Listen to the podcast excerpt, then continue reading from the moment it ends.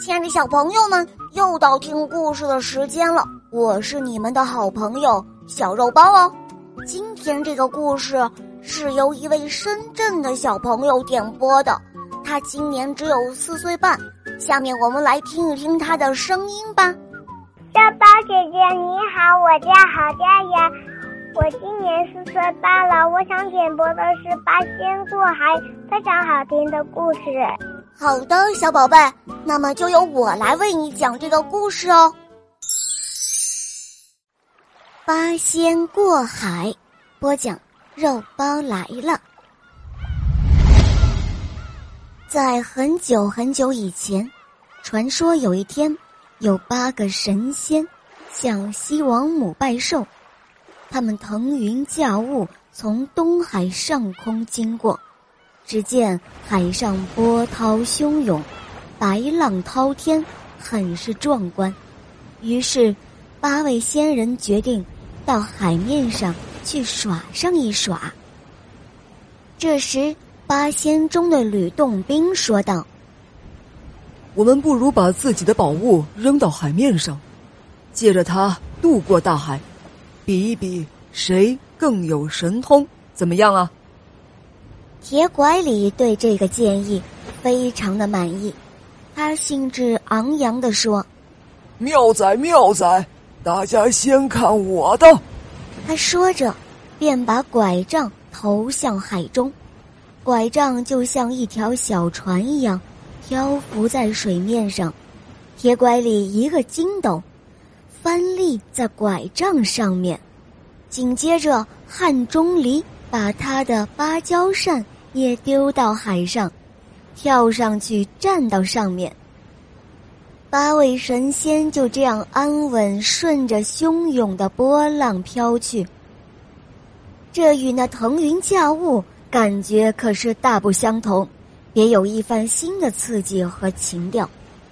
这个时候，曹国舅突然用手指向右边，并高声的喊道：“大家快看！”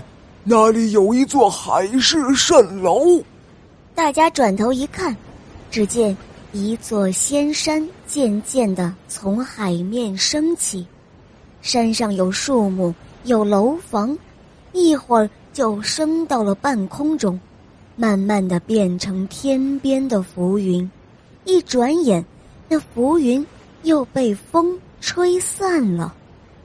韩湘子说。哈哈，我们可真是有眼福！肾气是海里蛟龙吸出来的气体，百年难得一见啊！这个时候，突然蓝采和从他们当中消失了，大家远近观望，一边找一边喊，可就是不见蓝采和的踪迹。张国老猜说，蓝采和的消失，莫不是与那东海龙王有关？定是那东海龙王作怪，他不欢迎我们在他海上大显神通，把蓝采和抓到龙宫去了。走，我们一起去龙宫要人去。说罢，七位神仙来到了龙宫，请求龙王放人。龙王却蛮不讲理，不但不肯放人，还派了自己的几个儿子带领了虾兵蟹将追杀八仙。八仙只得用随身的法宝来当武器，抵抗虾兵蟹将。经过一场激烈的战斗之后，龙王的两个太子被八仙杀死了。龙王得知自己的两个儿子被八仙杀死，他很是生气，并请南海、西海、北海龙王来帮忙。龙王的不依不饶，将八仙也给惹火了。铁拐李用酒葫芦把海水吸光，而其余几位仙人将泰山也搬了过来，往东海一掷，东海立刻变成了一座高山。双方就这样打得天昏地暗，将太上老君、如来佛祖还有观世音菩萨也给惊动了，他们全都赶来调解。调解的结果是。